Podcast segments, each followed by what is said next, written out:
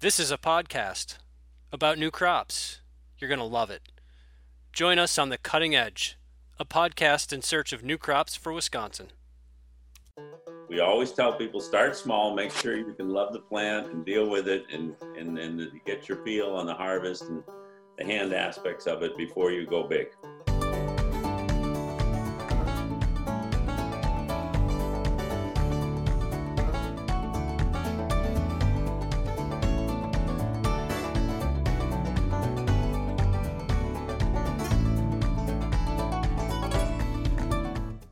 Welcome, everybody, to the Cutting Edge, our podcast in search of new crops for Wisconsin. I am Jason Fischbach, the agriculture agent Ashland Bayfield counties, and uh, joined today by Carl Duley. Carl? Yeah, thanks, Jason. I'm looking forward to this program on elderberries. Uh, my uh, my experience on elderberries is uh, eating elderberry jelly that my mother used to make and sneaking a little elderberry wine that she had now and then. So that, but that's the extent. So I'm ready to learn today. I used to grow uh, up by our farm here in Ashland and didn't have any success. I think the soils are too heavy, maybe. But I remember as a kid, it was all over in our woods outside uh, Shorewood, Minnesota, down in the Twin Cities. And we used to take the stems. I think this was elderberry. Take the stems and they're hollow. Yes. And you could make flutes and all kinds of cool stuff out of them. Um, but that's really the extent of my experience with it. But luckily, we have some pros here to join us today to talk about elderberry, not only the plant and the production, but also uh, the efforts that are underway in the Midwest to develop an industry uh, around elderberry and elderberry flowers. It sounds like too. So um, let's just jump jump right into it. Chris Patton uh, with the Midwest Elderberry Cooperative. Chris, welcome, and uh, want to introduce yourself and how you're involved Thank with elderberries. Yes. Uh, I'm Chris Patton. If you've gone to the Moses conference and come by the elderberry booth, River Hills Harvest with Terry Durham, you've probably met me. I've been there since uh, 2011. And that's where I first learned about elderberry when Terry Durham, who's based south of Columbia, Missouri, was presenting on that. And he's, he's been there longer than I have, and he is a, a, a multi decade uh, farmer by experience. And around 2000, he started looking at the elderberries uh, growing wild around the edges of his farm and he says well what happens if i put them in the field and that coincided with interest from the university of missouri to do some research and explore that for many of the same reasons uh, both of you uh, hosting here mentioned and finding alternative crops perennial crops and now elderberry is the number one uh, fruit crop of missouri in uh, sales volume and dollar value number and one over number small fruits, yep. strawberries, all that stuff? Yep, yep. They have uh, probably about 400 producing acres at least there in Missouri, maybe 500 because we are adding acres every year. Um, and I, uh, besides uh, leading the co-op, which I started in September of uh, 2012, I market the River Hills Harvest brand of elderberry products uh, nationally outside of Missouri. And so you'll find them. They, I've been in the co-ops there, the food co-ops in Wisconsin for a long time other stores, independents like Metcalfe's or Fresh Thyme. And so, uh, and we're in about 500 retail stores across the country. Uh, Hy-Vee carries them too in a lot of their stores. So um, I've got a, I originally uh, looked at elderberries from the standpoint of growing them, but soon realized that uh, I was 62 at the time, that it, I'd be better off working with developing the industry and partnering. And I did farm for six years with Natasha Simeon, who will come on here a little bit later, and Paul Otten uh, was my mentor. Uh, with again, a man with decades of experience in working with berries and currants and all kinds of things, and I owe a lot to him. And without him, uh, I might not have started the co-op, but he introduced me to cooperative development services. So we've done a number of feasibility studies and had a number of grants uh, primarily in Minnesota. We did get some recently in Wisconsin for developing and growing, and we're very excited about that. And we also work closely with the Savannah Institute, and uh, we just finished a, a series of three uh, discussions between Terry and I that you can find on the Savannah Institute website uh, if you want more information after this podcast. Great. Thanks, Chris. And Natasha, can you tell us about yourself and how you're involved with elderberries? Yeah. Hey, um, I'm Natasha Simeon, and I farm at Regeneration Acres. I got involved with elderberries. Um, I was uh, volunteering at Natura Farms, um, which was managed by the late Paul Otten. And uh, while I really enjoyed vegetable production and digging potatoes and carrots out of the ground, there's always been something really appealing to me about perennial crops um, because you you have the plant and you have a relationship with the plant and it it's something permanent, not so transient. And I always hated at the end of the season having to like pull up tomatoes. Like it feels like you've got this healthy plant you've been nurturing, and at the end of the season, you either pull it up or it it dies from the frost. And um, perennials don't do that. They stick around, and you have a relationship.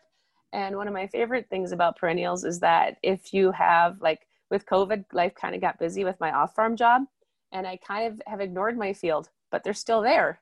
Um, so that's something I find really, really, really appealing about perennials and elderberries because they are an improved variety of a native crop. Um, you don't have to sit and baby them, and and I appreciate that in my life. Um, so I worked with Paul, um, and I learned about soils, and I learned about perennial crops, and I learned about human health and elderberries. Um, and now my primary focus is uh, propagation for nursery stock. Um, but I also, it's amazing because of the work Chris has done. It's amazing how people went from asking me, What are elderberries?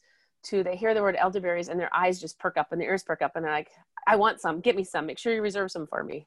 Um, so it's just kind of amazing what's happened in the industry in the last couple of years or a few years. So tell us about um, elderberries, the plant, how they grow. Are they trees? Are they shrubs? Uh, talk and talk about sort of from the beginning uh, of planting on up to harvest, how you manage these things, what to look for. So um, I don't know, Natasha, you want to start? Sure. Um, so as I mentioned, elderberries are native, so they don't really need special babying and pampering. They really appreciate having good soil. Um, a lot of people have the notion that they like like to have their feet wet, um, and the reality is they they can grow near water, but they don't like to actually be in water. It's not that's not their natural habitat. If you see elderberries, you'll see them on on creek beds and on roadsides, but they're not down in the bottom; they're on the side. Um, so when people call and ask me what's the best place to grow elderberries, I tell them full sun is best because you get the best berry production, like any other berry. Um, but they can handle part shade. You're just not going to get as as good of a, a crop um, or volume wise. Um, and they love they love the ideal soil that every plant loves, but they can tolerate other soils as well. They don't like it too sandy, they don't like it too clay. Um, when you get them, you can start them with cuttings, where it's just a, a dormant hardwood cutting that has, they're called the nodes. Um, and so the, the, the, bottom node becomes the roots, the top node becomes the leaves and stems. Uh, you can also start them as started plants. The most important thing when you're planting elderberries is that first season and uh, the first couple seasons, make sure they're watered and make sure that they're kept weed free and that lets them get their feet under them. And once they have their feet under them, they will reward you for years and years and years to come. And in fact, if you do nothing once they're established, you will end up with an elderberry forest. Like they will literally outcompete everything. You won't have alleys. You'll just have this huge elderberry forest. Um, so, the, so, Natasha, the cuttings are though I'm familiar somewhat with like willow cuttings or dogwood. Uh, how long should they be? What's sort of the minimum maximum diameter? Do they need to be you know, vegetative new year sprouts, or can they be from second year wood, or or what kind of cuttings work? So um, they elderberries in in our climate in Upper Midwest, the best thing once they're established after the second season, um, the best thing to do is actually cut them down to the ground um, because you get the most uh, the most fruit on that first year's growth. And so, if you want to vegetatively propagate them, the thing to do is they're going to go dormant in the fall and then in late winter well well basically i do it when i can get out in the field without the snow going into my like you know i, I wear my snow boots so high and i don't want the snow going into me and getting me wet. Um, so while they're dormant you go out and take the cuttings. The best size is about pencil size um, too small and they don't do as well too big and you're just putting too much energy into cutting um, the stems and so about the width of a pencil and you want it to have uh, at least two nodes. And so you have the, the bottom node is the one that differentiates into roots and the top nodes differentiates into leaves and stems. Um, you can actually propagate them sideways where instead of growing them up and down in the media, you turn them sideways. And so some people have done that um, where you just have the, the take the whole stem and lay it sideways and then every single node differentiates into an individual plant. The challenge with that is if you're doing it in the ground, just make sure you keep up on the weeds so that the weeds don't overtake it. And once, like I said, once they're like you give them water or you give, make sure they have water, make sure they're kept weeded and they get planted. We put the rows in between rows.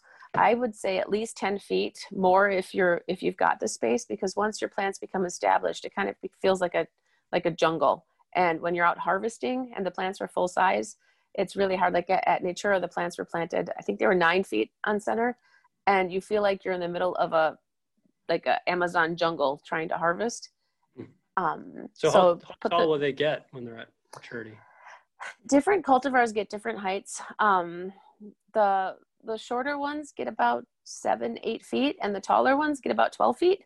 Oh, um, okay. So there's kind of a variety there, but that's kind of the range that they get.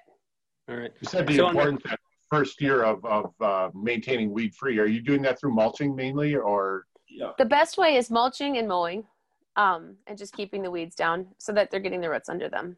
And they're multi-stem. So each plant doesn't just have one. I mean, there's a primocane, a main thing. But um, once they get established, each plant will end up having, I don't know, like 8 to 10, 15 stems on the plant some of your folks might think, well, I can just go grab out of the wild because they are all over the place. You know, we've always encouraged people to do that because they're terribly understudied. I've got uh, four different wild ones in my yard that I uh, secured from along Minnehaha Creek in Minneapolis. Mm-hmm. Um, and they're all a little different. And I, I, talk about them in some of the presentations uh, that you can find um, in the on the Midwest Elderberry Cooperative website. And actually, that website now is three websites. There's so much material there. They're all linked together, but one focuses on growing, another on the health benefit research, and then the other is primarily uh, targeted to the many people that come looking to buy elderberry ingredients. Uh, but it has summaries on the on the health and grow. So uh, the the problem with uh, most of the wild ones do not bear fruit on the first year cane. Hmm. And so this makes them much more labor intensive and difficult for management. And it could work in some of the northern areas uh, where the seasons are shorter if someone's focused on flower production as opposed to berries. Because generally, the wild ones that I have in my yard also do not ripen as evenly as the, the cultivars that were tested at the University of Missouri. And that's a big thing. And that's probably an area at some point where we get, uh, I know um, Don Wyse, the University of Minnesota, wants to, you know, find the genes so that we can ripen those things evenly, which would make a huge difference. And then the, the berries do differ in size, um, ingredient composition, sweetness, you know, acidity, all of that. And we really don't know. We don't know how much of that is the variation in the genetics, how much of it is soil related. And, and so these are all factors involved uh, and as far as what Natasha was saying, you've got to mow because they spread like raspberries. And so, you know, we usually have a mixture of, of um, legumes and native grasses in between the aisles. And, and you want to keep them mowed or they do take over, they spread. Mm-hmm. And we've gone, grown more to favor those uh, cultivars that tend to be more upright as well for that reason, uh, because some of them tend to be a little bit more uh, wavy, dancy bowing, and that gets in the way of mowing a lot more quickly, and then they get entangled. And we also get into the issues of, of pest control that way too. But um, and some Chris, growers do use matting and plastic to control the weeds the first year. But you you have to have something that's going to decompose, or you're going to have to pull it off because of the way the plant spreads. Got it. So on the cultivar uh, side, um, are there particular cultivars that are kind of rising to the top that most growers grow? Is, is the market favoring a particular cultivar, cultivar over another? Well, the three most favored cultivars right now are Ranch, Bob Gordon, and Adams. And elderberries, like tomatoes, are determinate and indeterminate. And determinate meaning they, they uh, bloom and berry once, indeterminate, they keep blooming. So Adams is an indeterminate. Ranch and Bob Gordon are determinants. Um, and we people like growing Ranch and Bob Gordon um, because ranch is usually a couple weeks earlier, so it splits a little bit on the level. I'm sorry, on the labor, and when it comes harvest time, and that's really important. Uh, I've talked to a number of, of folks growing corn and soybeans about growing elderberry as a crop, for instance. And one of the things they've got to understand is that there's still a huge amount of hand labor involved in this. And the technology is not there on elderberry yet, it's all in development. We do have uh, mechanical assistance on destemming the berries because uh, your buyers are going to want those berries uh, pretty much all ripe and not the green and unripe ones and without much, if any, stems. And so that's uh, Terry developed a destemmer that works so we could commercialize the berry production and produce a retail brand. We have some other growers that are working on different destemmer models. Um, and with their different ideas, but we don't have a large volume uh, destemmer available yet. Uh, I just got a USDA grant um, for uh, VAPG planning grant, and uh, that Cooperative Development Services is, is managing, and we've got participation with folks in Wisconsin and Minnesota. And we'll be looking at uh, the development of, of production hubs, and part of that is the improved technology on the crop handling from harvest to, to actually frozen bulk storage. So those uh, favored cultivars right now, how far north are they being grown? Well, they'll grow all the way into Canada. The key is is will you get a crop? Mm-hmm. And so, uh, and this is where if you don't cut them all the way down, you're going to get a, uh, flowers and berries a couple weeks earlier than if you do, even on those same cultivars. But you're not going to have the same evenness of ripening, um, and that's a, that's a factor because whenever you prune a bush, even within that bush, your cymes uh, or your bunch of berries aren't going to harvest or, or ripen at the same time. And um, uh, so, I, and the ones in my yard, I'll go and I'll pick a third, 40% of the cymes, and then I'll go back, pick the other half, and then the other half. And that's that's just even on the cyme, not even considering the aspects of, of the berry ripening evenness within the cyme. Got it. Um, so let, let me circle back here to Natasha, um, back to the kind of production sequence. So uh, they put uh, cuttings in the ground or rooted plants, perhaps, keep the weeds down the first year. Um, and then it's cut back in the fall or early spring, I take it. And then. Yeah, actually, the first two seasons, you don't want to cut them back. Um, oh, okay. So two the, years, you just let them go. Yep, you let them go. And I tell people, I don't know if everybody does it, but I tell people if you really want to, um, if you want to play, if you're playing long game, those first two years you pick off those flowers as soon as they start developing because you want that plant putting all of its energy into root production. And so those first two seasons and it's pretty simple. When the when the flowers first form you can just take your fingers and roll them and just kind of roll them right off. But um, so it's a little tedious but if you do it you're rewarded by better roots. And um, elderberries have amazing root systems. Once they have their roots under them you are never moving that plant. Like they are long ropey roots that um, I, I, tell people if you ever get an elderberry field and change your mind, your elderberry field will haunt you because any those roots that you leave in the ground will come up, and unless you're mowing them, you will have an elderberry field again. Got it. Okay, so it's gone two years now. My first production year. What what should I be doing? Um, waiting for them to ripen, and being really nice to all your friends and neighbors, so that mm-hmm. when they ripen, you have a whole gaggle of people to help you um, because as Chris mentioned, there is, um, it is not mechanized. You're out there, we use apple picking bags and uh, little scissors. And I try and gather as many people as possible or bribe my kids to go in the field. And we, we, you go through the field and you cut off the berries and put them into bins. And uh, so it's not only you hand harvesting that the challenge is you have got to get those plants or those, those berries um, processed. We, you have to uh, destem them, clean them, rinse them, rinse them. And while, while you're cleaning, you're actually sorting out the, the unripe berries, the slugs, the spiders, all the other things. When you, when you put them in the water, um, the ripe berries sink, basically everything else floats. And so you have to skim it and then you rinse it and uh, strain it and you want to package it and get it in the freezer. And you want to do that pretty quick because as soon as those berries aren't on that plant, they're they're they're they're losing like you, you you need to get them on frozen as quick as you can Okay. um, are they to preserve integrity. a firm berry like an aronia, or they go splat like a raspberry?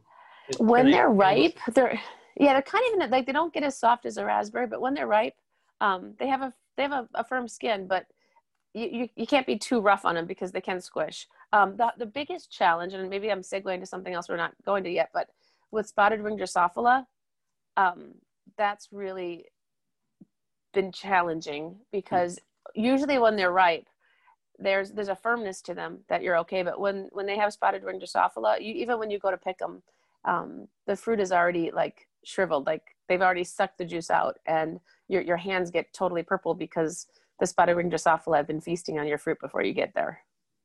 So the skin isn't real tough then, like the aronia and some others that No. really doesn't affect. How? What are the size of these berries? I know they vary. What's kind of an average size? I haven't seen them since I was a little kid. So Um, that's hard, Chris. What's a, what's something that's Well, the right size? I, I, I say I, I can put six of them on my fingernail. there, that's good. okay, so they're Yeah, pretty they- they are. And like like Natasha said, you know they are uh, when they're properly ripe. They're dusky dark. They aren't shiny dark, and uh, they're all a little different in how black versus how red they are when they're ripe. Usually, um, I would wait till I started to see some falling off. Uh, and then uh, the Asian fruit fly, the spotted wing Drosophila, is the biggest problem. Japanese beetle can also be a problem. Uh, we've got a new grower. This is his third year. He's in western uh, Wisconsin. He was planning on having a few hundred pounds, and he said the deer ate it. And, uh, so, you know, depending on where you are, deer fencing is, is an issue. Sometimes birds. At Natura Farm, where, where Natasha and I worked together with Paul, we didn't have those issues so much. I mean, you had some birds around the edges, but, you know, most of the crop was good. And it's, it's like any kind of berry crop. Uh, if you've got you know some bird droppings or if you've got uh, a cyme that's been infested with a drosophila you, you, you don't pick those you, you get rid of them Um, Um, so, Chris, you Yeah. you said the four-letter word uh, in the world of perennial woody crops, deer. Um, and I, you know, in hazelnuts, it's interesting because we kind of, oh, sometimes we like to lessen the impact of deer, maybe because we're trying to promote the crop. But let's let's just get right down to brass tacks. How big of a problem are deer, right? Uh, will they will they chew these things to the ground and wipe you out in the first or second year if you don't do something, or is it really they're nibbling and it does actually depend on deer density? it, it really depends on your deer pressure. Elderberry is not their favorite food not like a raspberry or an apple. Okay. and uh, so you know for most of our growers and, and this is i mean i've got members from coast to coast now. And uh, the stories i get is that you know the deer will nibble around the edges they'll eat a little bit here and there. Um, but you get some areas where the deer pressure is high and it's a big problem. Mhm. and uh, and the same with birds. I mean if you're along a flyway of, of, of a species of bird that identifies with feasting on those berries you're going to need bird netting. You know we've got a farmer in winona and and he's he has to have the whole thing netted and the whole thing fenced. Fenced against the deer netted against the birds. You know so it varies. I mean a lot of folks down in missouri they get a permit where they can hunt deer out of season. And so as the berries are getting ripe they go out or they find friends to go out and hunt around the area. And the deer aren't stupid. They get away from your fields but most places need some kind of fencing and there's a lot of different approaches to that from filament and electric wire to the full-fledged deer fencing. And i know minnesota has a, a deer fence uh, program uh, not sure about wisconsin but um, you know that is something that is very determined by the areas just like your soil So you've harvested. Uh, now what? Do you let let it grow the rest of the year and then cut it in the winter to the ground, or, or are you doing some pruning post harvest, or how does that work? It depends. Um, I would encourage most people, um, and if they're not looking to do vegetative production, if they're not looking to take their own cuttings, the best time to, to prune them to the ground is once they've gone dormant in the late fall. Um, just because uh, there are things like cane borer and uh, uh, post, pests that can and and and mites that can stay over winter, and so if to, to reduce the number of those, the best thing to do is to do it in late fall. Once you know the plant's dormant, just go through and cut it to the ground. Um, people have done different experiments with, you know, do cut it 16 feet tall or 16 inches tall, 12 inches tall. But really, overall, except for one cultivar, John's, that really not a lot of people are growing because of its challenges, the extra labor. The best thing to do is basically get them within a couple, like three, three inches of the ground and cut them down um, and just remove those canes and then just let them sleep through the winter. And then come spring, they'll come up and do their thing. Got it. So winter hardiness, uh, not too, you don't have to mulch them or anything in the far north? No, Well, no, I mean, they're native. They're native. They're not going to give you a problem. And like Natasha said, if you don't cut it closer to the ground like that, the the canes that come up are not as strong. They're more prone to wind damage. So you want you want like four inches or lower from the ground. You said there's 400 acres in Missouri, and I'm thinking a couple of things. One, 400 acres of hand harvested fruit. Boy, with that model, what's the ceiling? Um, and then also from you know any new crop, what do you think is the ceiling for elderberry? Uh, Oh, okay, so- and So when I started this, um, and there's presentations on that going back, uh, the market for elderberry, if if one percent of our population would use some elderberry more than once a year, we need 22,500 acres of cultivated elderberry, and we probably only have a little over a thousand acres right now. Uh, I can tell you right now that demand far exceeds supply, especially with COVID. We sold out of all available elderberry, but whether it be bulk frozen or the River Hills Harvest products, or most of our growers and members make their own products. They were, everyone was sold out by March, if, if not the first week in April.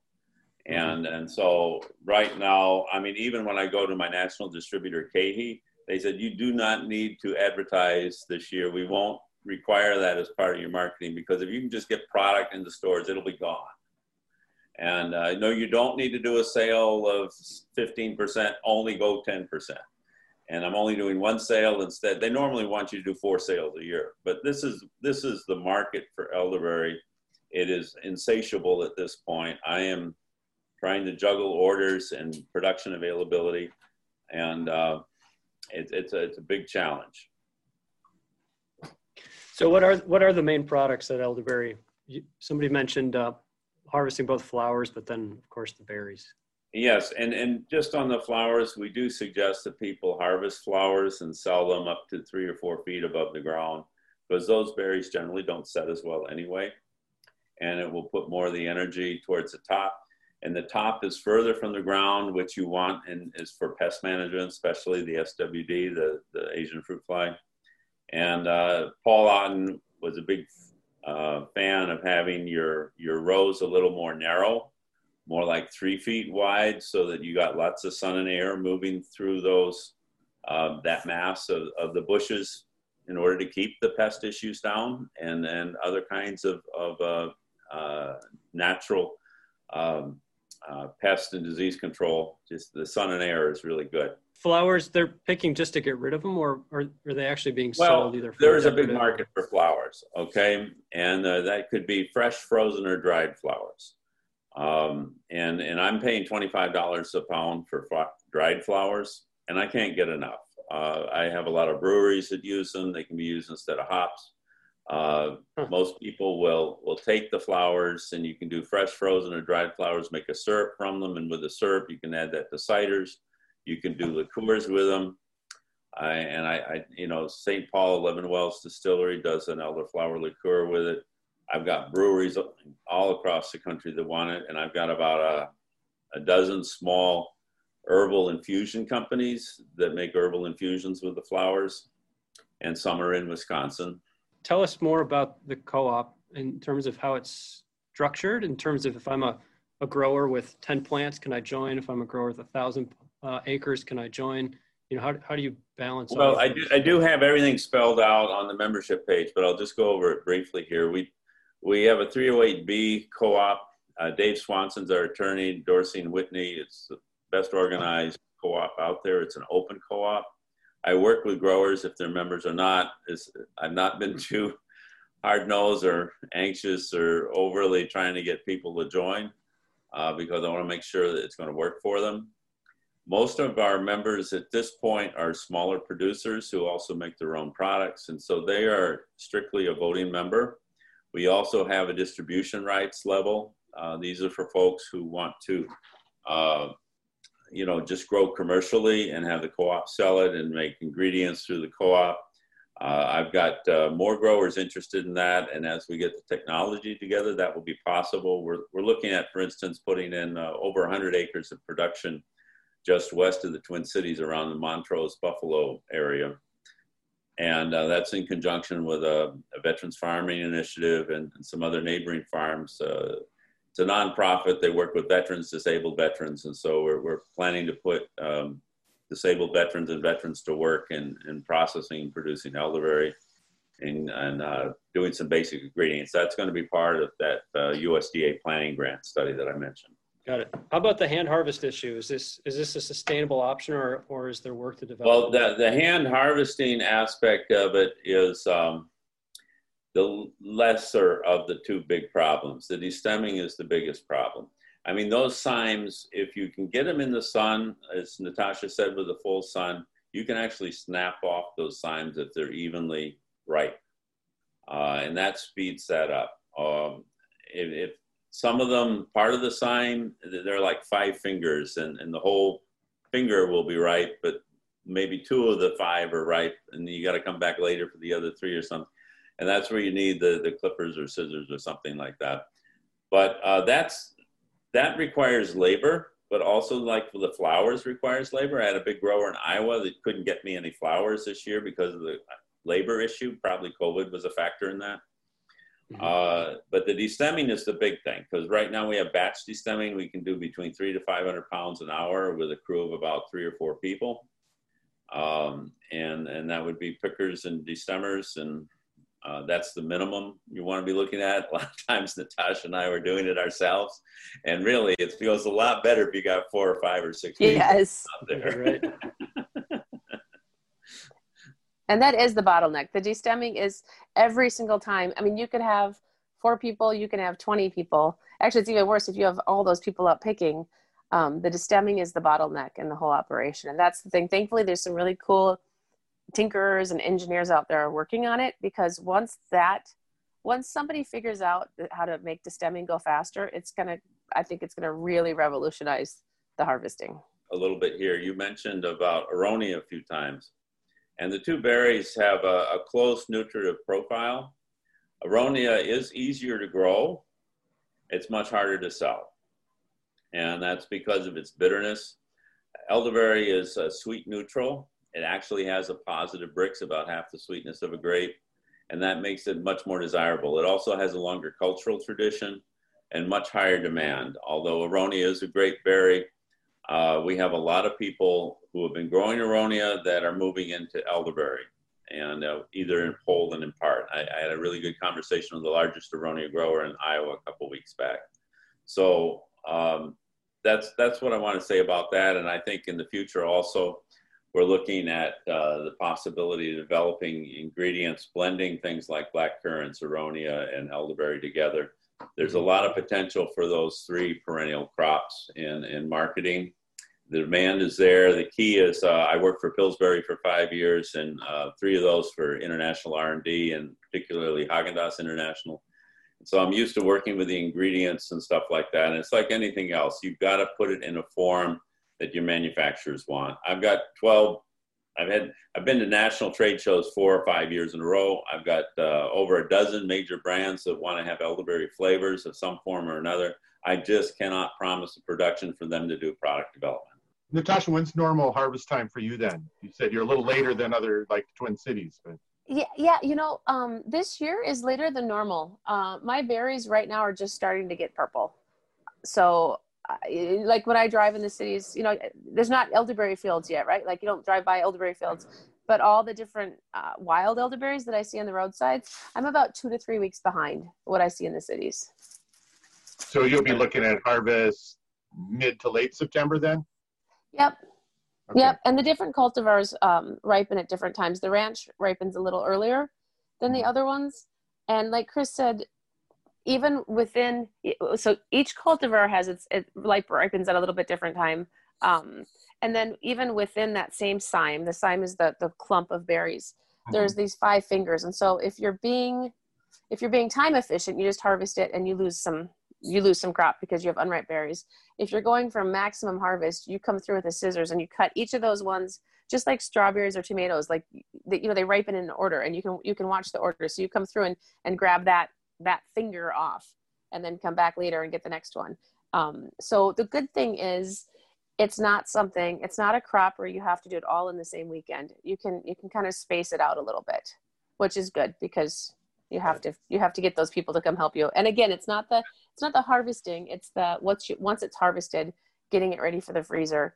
That's the hard part. Now I, I do have this to say if a person's interested in growing elderberries and they're not looking to do it uh, commercially or retail um, my uncle laughed at me like after the first year i was part of it and i was telling him all this work we did my uncle just laughed at me and he's like because he, he's been he's foraged for like decades and he's like this is what you do he said, You have your chest freezers. And he said, You go harvest your elderberries and you stick them in a plastic bag and you like you harvest the whole cyme, you stick it in a plastic bag, throw it in the freezer. And then later on, when you have time, you take it out of the freezer and kind of like tap it a little and the berries fall off the cyme.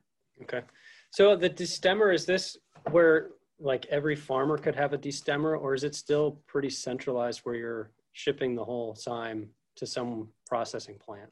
You so you can't. The cyme actually has to be processed on site um, because that berry is perishable, and so that's the the part that Chris is trying to develop where there's hubs. Um, it would be that growers in a certain area could pick and then that very same day drive their drive their harvest to the to the hub where it gets destemmed and cleaned and uh, cleaned and rinsed and and packed and thrown in a freezer. Yep. It's it's th- that's a part where it's you know most people are that are doing this don't want to invest uh, you know i don't i don't know how much things cost i know it cost a whole lot to set up a whole processing facility to do this on a major scale there's a large cost involved in that um, yeah. and so that's the reason for the hub and that's why like on a smaller scale if a person just wants to have an acre or a few like on ours we don't have all of the tools um, because again my, my main thrust isn't fruit production but we just go out and harvest and and and do it without the destemmer we have to hand hand separate it and yeah. then get it rinsed and and thrown in the freezer so it's depending on what level person wants to get involved um, i think if somebody was like all in and they're like hey i want a thousand acres then at that point yeah get yourself the freezer and get yourself all the supplies so that you can do it and I, and I think that the industry is going to go that way but in the meantime um, it's kind of the hubs is what's what's in development yeah, it's interesting because it's like almost sounds like an exact parallel track as the hazelnut world right now in the Midwest, where we've got a lot of small growers doing everything by hand. And then we finally just got um, our processing incubator facility built. So now people can bring all their hazelnuts to get uh, sized and cracked and cleaned and everything. So, boy, it'd be great to have something like that happening in Wisconsin, uh, you know, an elderberry processing hub. I would love that because yeah, right. you need you need that infrastructure, um, or else, like I said, you're really just begging. Like like by the end of the season, nobody wants to answer my phone because they they know like when, right. when I was you know look like they when I was focusing on berry production, they're like, oh no, I know what she's doing. She's calling because she wants me to come harvest. Don't answer um, the phone. right, right. Jason, just for a second, uh, wondering about the juice market. I know I read a little bit about. Uh, the elderberry juice market is that a avenue that more growers are looking at uh, do you have to spend as much time destemming if you're juicing them right away or uh, how does that fit into the marketing process so what i first do is i take those frozen berries that are like you know ripe berries like as, as much as i can get them to be just ripe berries it's just ripe berries in that bucket. And i take them out and what happens is when they thaw a lot of the juice comes out on its own. So i put them in a colander and and the juice comes out on its own. And that's so that is raw elderberry juice. So there's a market for that um mm-hmm. and most of the time consumers don't like if i'm directly selling to people they don't want raw elderberry juice they want me to have made it into syrup or i call it a tonic because people get really confused when you say syrup they're like yes there's a lot of education so if you're in like in the crunchy mama circle they know exactly what you're saying when you say elderberry syrup but in the general population they're like wow, pancakes? that's really expensive. To, yeah, they want to put on their pancakes. And yeah, they're like, I'm not going to spend all that money to put on my pancakes. And I'm like, you better not put it on your pancakes because you're really going to offend me if you take all my work and throw it on a pancake. Um, so, um, the, well, I've had it on my pancakes. So I don't know. oh, I'm sure it's yummy, but it's just like it's so expensive. You'd have to like really be indulging yourself. Um, I make really good pancakes. So. Well, there you go. Yeah, so you can make yourself some really good buckwheat, and it's it'd be like a great meal. Um, so in the the industry that Chris is dealing with, um, they want they want raw juice because they're going to process it because most most people uh, there's a concern out there that raw elderberry juice can have some glucosides in it and it can upset people's stomach. And you know there's i take it I, i'll drink it raw just because i don't want to heat it and break down enzymes. But i know for it to be sold or you know when i when i'm going to sell it to people um, i'll have heat treated it because in making it into the syrup or the tonic like i call it um, so you take your berries out of the freezer you let that raw juice come out. So you get a certain percentage of juice. A large percentage of the juice comes out just from being frozen and the cell wall is breaking. So that you've got that juice. Then you can take, then I take my berries that are left over after that juice has come out and I put them in a steam juicer. And basically what a steam juicer is, it's, it's from Europe. Um, steam rises up and falls, it hits the lid and falls down and pulls the rest of that juice out. And so then that's the secondary juice. Um, but either way, whether it's the steam juice, if it's if I use the steam juicer, then that juice is already warm, and I bring the temperature down to the point that I can add honey without denaturing the the good enzymes in the honey. And um, for the raw juice, I heat it up. Same thing. I heat it up, get it to that point where it's it's denatured the enzymes in the elderberry because then that's not that's going to break down the glucosides. And then let it cool. Add the honey, and then I add in ginger and cinnamon. Um, I'm blanking out right now. Ginger and cinnamon basically are the, the two things. Um, and let it simmer for a while and then strain out those things. And the, that resulting product, so it's the elderberry juice, honey, ginger, and cinnamon. That's what people call elderberry syrup, or like I call it elderberry tonic, so that people don't pour it on their pancakes. Yeah. Um, and that's what people like when I sell directly to people or I give it to my friends and family. Um, that's the product that people want is is the elderberry syrup. Got it. So Chris mentioned that a lot of the co-op members can sell or sell products on their own too. Um, do you get a sense where maybe the industry might go where we have I sort of think of the cheese world, right? You could have some really big consolidated cheese businesses, or you can have all these farmstead creameries scattered across the countryside and have a thousand different kinds of cheese. Um, you think it's yeah. going to be both or some of that, or where do you think the industry will go here? I think I think it's going to be both of that plus a middle ground where um, it doesn't. There's not enough growers yet. The, what I love about the way that Chris set the co-op up is um, like some co-ops are set up that you have to contract with the co-op. You're not allowed to sell off by yourself. Right. Like you, you are yeah. beholden to the co-op, and that is not the business model or the model that Chris wanted to do at all. In fact, he encourages people to direct sell um, he just says, "Hey, can you can you commit a you know can you can you commit a certain per, you know number of what you got so I, we know how much the co-op is getting." But I think that it will be just kind of like what you said with the dairy, where there will be these people who have you know moving not now, but in in the in the future. There'll be large growers who are doing it wholesale, very mechanized. They've got a lot of money into their infrastructure um, because they're doing it on a large volume. And then there'll be the growers that um, you know they have this is i don't know if hobby is the right word because it is a it's a business and it's a lot of work and there is profit to be made if you if you put the work in. Um, but there'll be people who do this on a local level. Yeah right. Um, what's the grower community like? Is there a besides the co-op is there a, an association or um, you know particularly in wisconsin what does the scene look like right now? You know the co-op is really the it is i mean I, chris mentioned that the, the website kind of is because there's become such an interest it's kind of broken into um, growing and health and and then the, the berry and flower side. So really it is we're such a small community right now. Um, basically chris is the the hub. Like people if people have questions they go to chris and chris chris funnels them over on depending on what their question is. Um, mm-hmm. so i think as the industry grows there will probably end up being like chats and and that type of thing but we're just the industry's small right now. And so the co-op has been essential for that kind of communication and relationship. Yeah. Got it. Um, here's a question for you that's super hard to answer i know but i'd like to ask it. So you know so many of these new crops hazelnuts aronia currants elderberry you name it it's all about trying to expand the palate of the american consumer. Eats you know for example that up in Bayfield, we try to get folks to eat currants, but when they go to a pick your own farm, you can pick blueberries or you can pick currants. Which one do you want? Well, they all Uh, choose Americans, blueberries. blueberries. Yeah, yeah. So, um, what have you found that's been working in sort of your marketing messaging, and and um, and what are consumers responding to about these new crops, particularly elderberry that that they, they really like?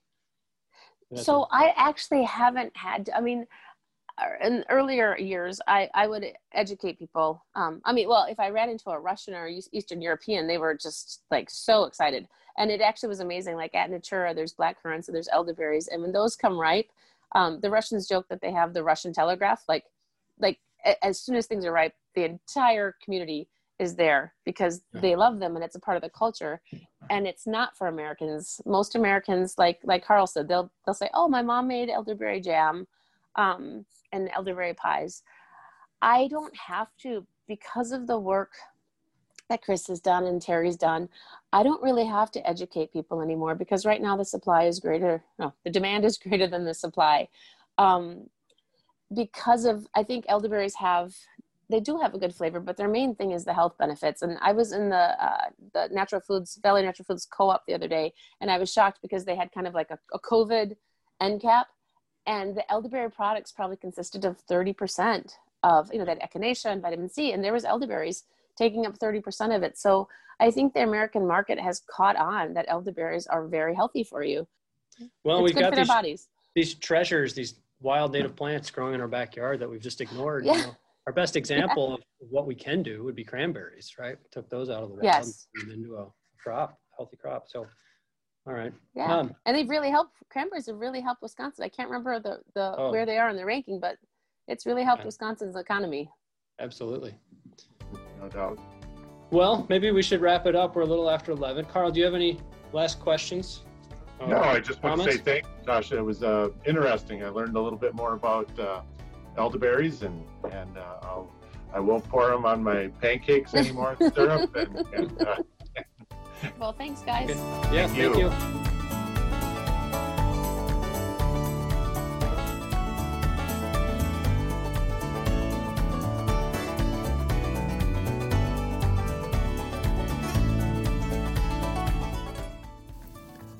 Brought to you by the University of Wisconsin Madison Division of Extension.